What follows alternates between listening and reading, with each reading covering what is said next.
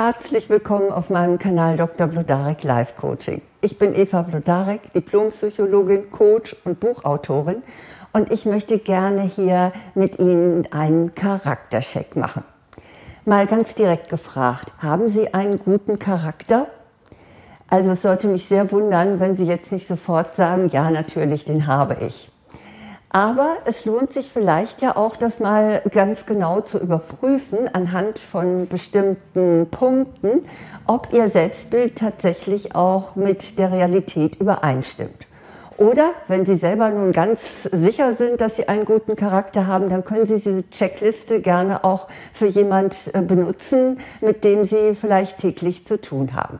Also beginnen wir mal mit dem Charaktercheck. Zunächst mal ist natürlich die Frage, was ist denn überhaupt Charakter?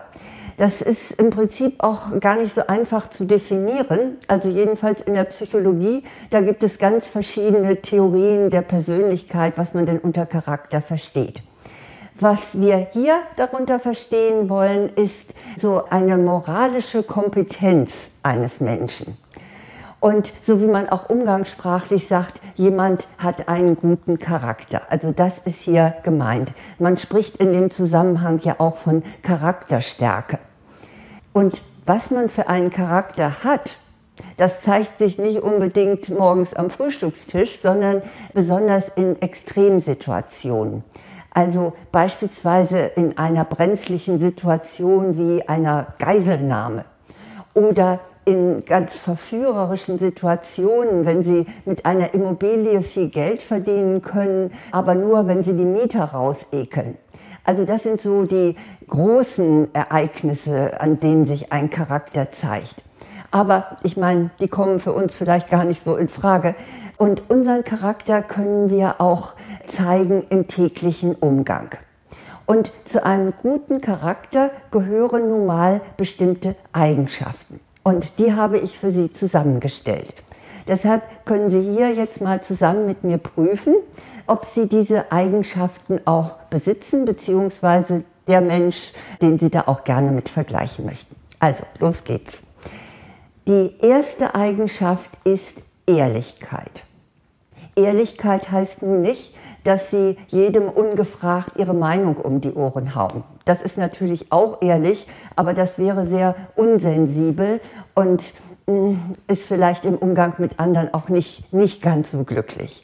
Also eher ist hier jetzt gemeint, dass das, was sie denken und was sie sagen, übereinstimmt. Etwa, dass sie jemand nur dann loben, wenn sie es auch wirklich so meinen und nicht, weil sie sich da einen Vorteil von versprechen. Oder sie intrigieren und manipulieren nicht, sondern sagen immer klar und deutlich, was sie möchten. Und dazu gehört auch, sie betrügen nicht. Auch nicht im kleinen Rahmen, etwa wenn sie die Idee eines anderen als ihre eigene ausgeben. Also erster Punkt, sie sind ehrlich. Die zweite Eigenschaft, die zu einem guten Charakter gehört, ist die Loyalität. Loyalität Fremdwort, ja, aber es bedeutet, dass sie zu jemandem stehen und zwar besonders in der Öffentlichkeit. Sei es jetzt ihre Freunde oder ihre Firma oder ihr Verein. Also, dass sie, ja, wenn die irgendwie angegriffen werden oder wenn die im schlechten Licht stehen, dass sie dann wirklich trotzdem hinter diesen Menschen, hinter dieser, ihrer Firma oder auch ihrem Verein stehen. Mit einem leichten Augenzwinkern möchte ich Ihnen da mal ein Beispiel aus Hamburg bieten. Also als der Hamburger Sportverein HSV so glücklos in die zweite Liga abstieg, da standen seine Fans immer noch loyal zu ihm. Ich glaube, das illustriert ganz gut, was Loyalität bedeutet. Also loyale Menschen verteidigen diejenigen, mit denen sie verbunden sind. Angenommen, Ihr Freund oder Ihre Freundin hat nun einen Fehler gemacht. Da müssen Sie nicht das irgendwie wegwischen oder sagen, macht ja nichts, wenn er oder sie das macht, ist das nicht so schlimm. Nein, aber klären Sie das unter vier Augen.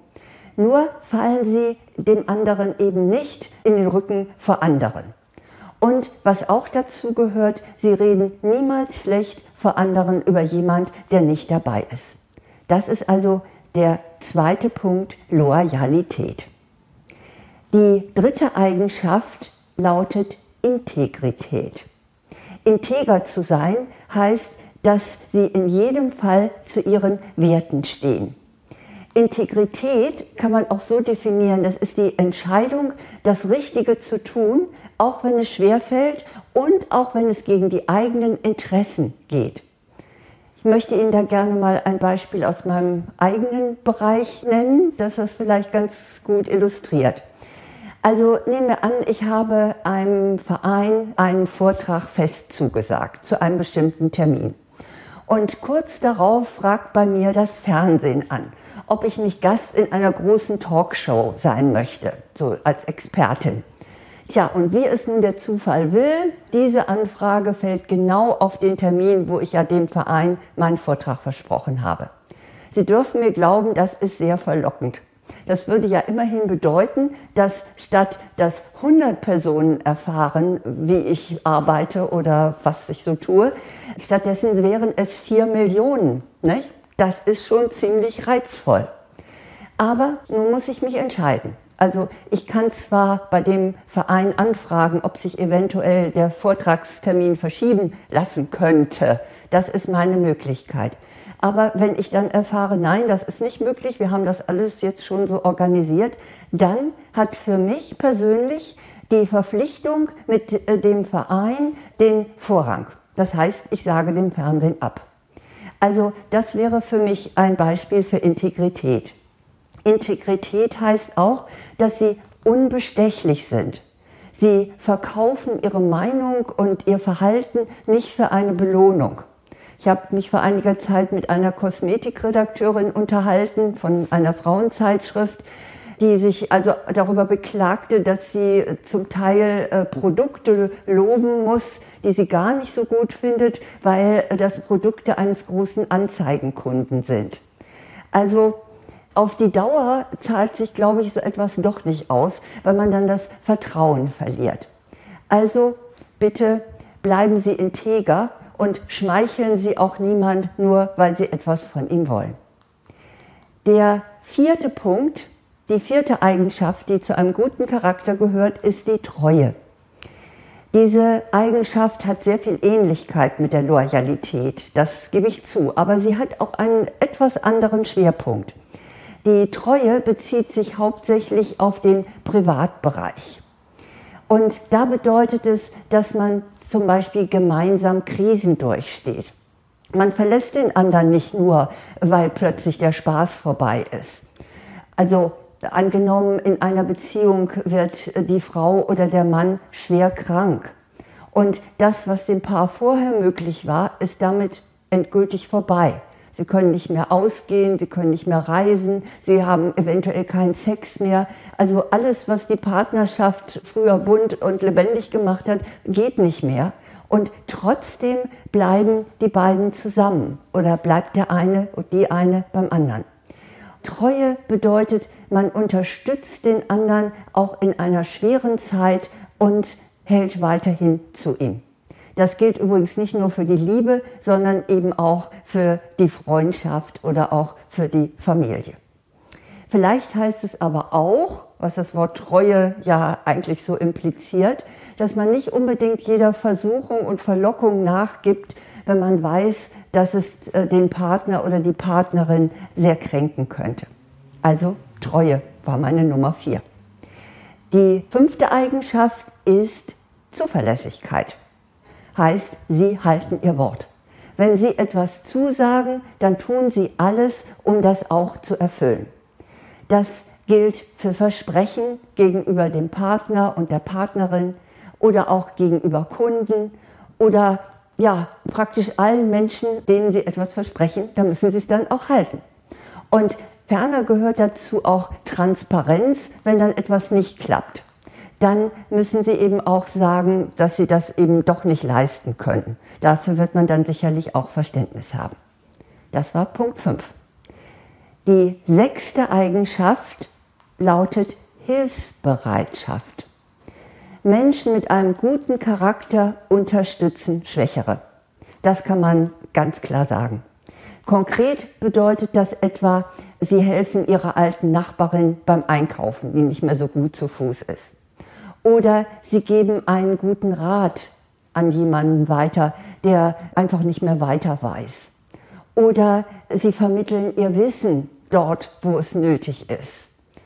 Oder sie machen die Augen auf, wenn jemand im Alltag Hilfe braucht. Wenn sie sehen, dass sich seine Mutter mit dem Kinderwagen auf der Treppe abquält, dann gehen sie halt dahin und fassen mit an. Oder wenn ein Tourist irgendwie hilflos am Fahrkartenautomaten in ihrer Stadt steht, dann sagen sie, kann ich Ihnen helfen. Das sind so die kleinen Anzeichen, die aber auch zu einem guten Charakter gehören. Die siebte Eigenschaft ist, dass sie ethische Grundsätze haben. Das bedeutet, dass sie auch auf Nachhaltigkeit achten.